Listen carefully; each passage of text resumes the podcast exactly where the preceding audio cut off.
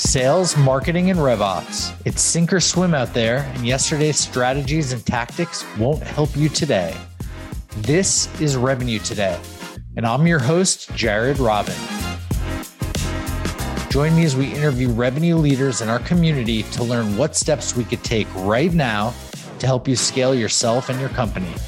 Revenue Today is sponsored by Rev Genius, and we're on a mission to bring inspiration and creativity to all revenue professionals in the world.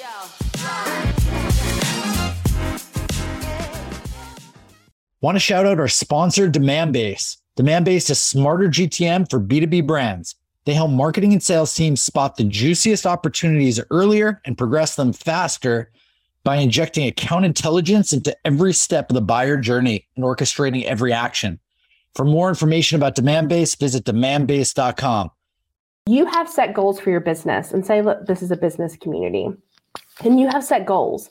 Then think about what desired behaviors you would need to have community members do in order to see changes in those KPIs. So you're going to reverse engineer it.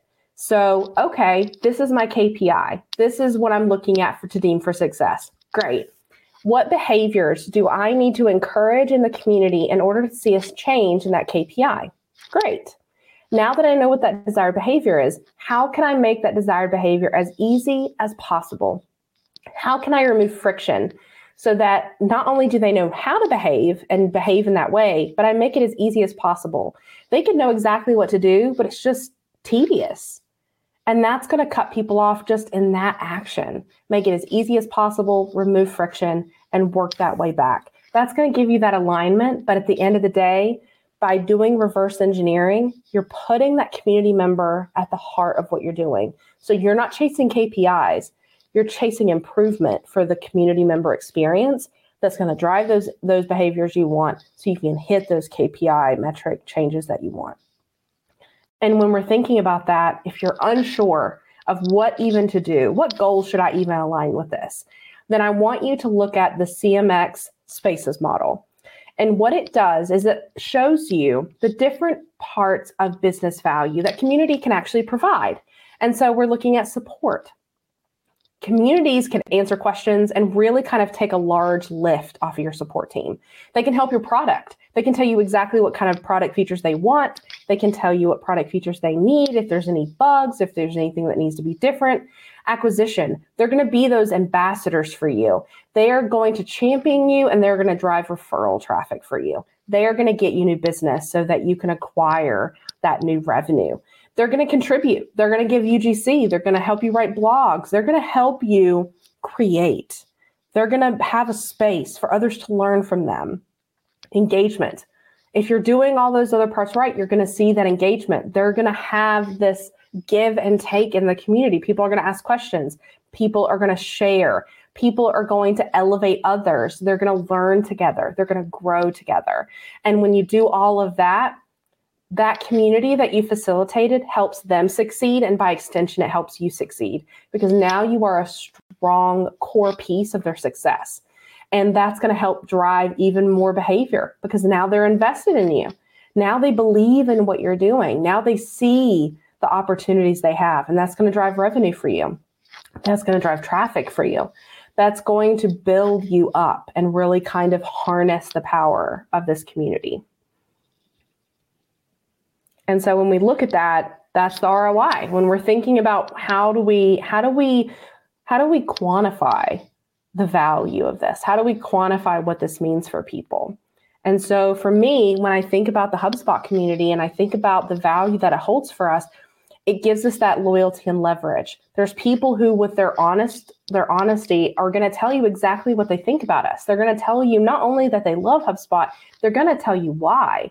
They're going to share successes with you. They're going to talk about what's important. And that is going to create leverage so that other people then want to learn more. Well, if you did this and this, you were able to see this kind of positive change, maybe I can too. And it's going to give us opinions. It's going to tell us more about how we can improve our product. It's going to tell us more about how we can make the experience better. Are there needs that we didn't realize? And that's also going to help our organic reach anytime someone puts an idea on the ideas forum and they wanted something and the product team brings that to fruition and it's announced, those people are always sharing that and creating that organic reach for us, talking about how that was their idea and how it empowered them, made them feel like they got to have a role in the roadmap.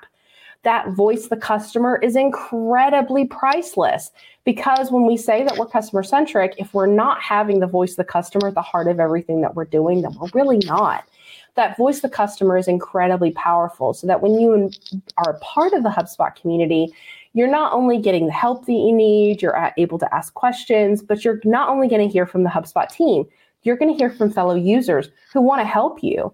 If you spend any time in the HubSpot community, what you'll find is a sense of community over competition. There will be partners who will tell you how to solve something. They won't pitch you. They won't say, well, like, I can't help you if you don't sign a contract with me they'll help you. They'll ask you questions. They'll want to learn more about the challenges that you're facing. And that gives them that opportunity to share their expertise. Some of the most powerful and brilliant people I work with are our customers and partners. They know the product up, down, left, right, and they know how to handle a lot of the bigger challenges. So why not let them be the star? Why not let them be subject matter experts? Because that's what they are when I created the inbound correspondents program last year, it was an opportunity for our top advocates to be able to be a voice for us at inbound, to be able to share their viewpoint on the sessions that they were participating in.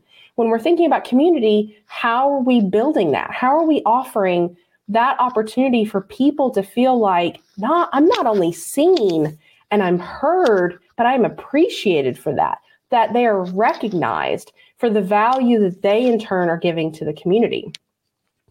And if you want to create that love, if you want to create that building of that, you need to think about what steps it's going to take to be able to really define what's important. And I use a lot of metaphors normally. Gardens are usually the best thing for me when I think about when I think about community because you really are planting seeds and it's going to take time. You got to get the soil right.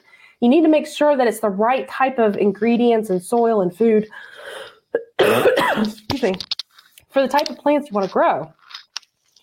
So I would advise you, sorry, I'm choked up. So I would advise you to complete the community canvas. A minimum viable community, and it creates an opportunity for you to get down to these basic questions so that you can understand what's at the heart of the work. What questions do you need to ask? the community experience. What can they do there? How can they experience things? How can they feel empowered? How can they feel involved? And how can they innovate? This specific diagram is actually for public libraries for kids. And it showcases these individual centers where you have these desired behaviors for the kids who are participating in. By having this in a community setup, it's incredibly powerful because you have the opportunity to treat them like kids. And I mean that in the best possible way. You get to let them explore, you get to let them innovate, you get to let them participate, you get to let them connect in this really intellectually curious space. So you don't have to just have community frameworks that are traditional to build your community. You can really focus on what community experience looks like in other ways and how people can work together.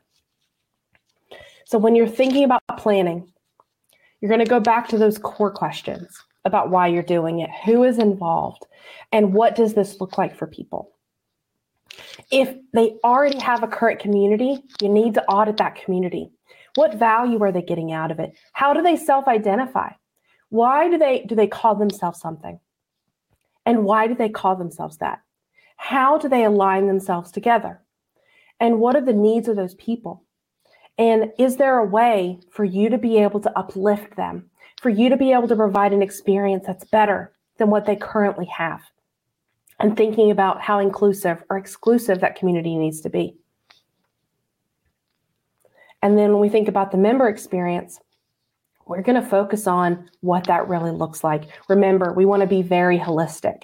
We want to be very thoughtful and how we're really offering up this journey. It is a community member journey all the way from onboarding how do they enter, how do they even know it exists, how do they introduce themselves, all the way up to why do they return?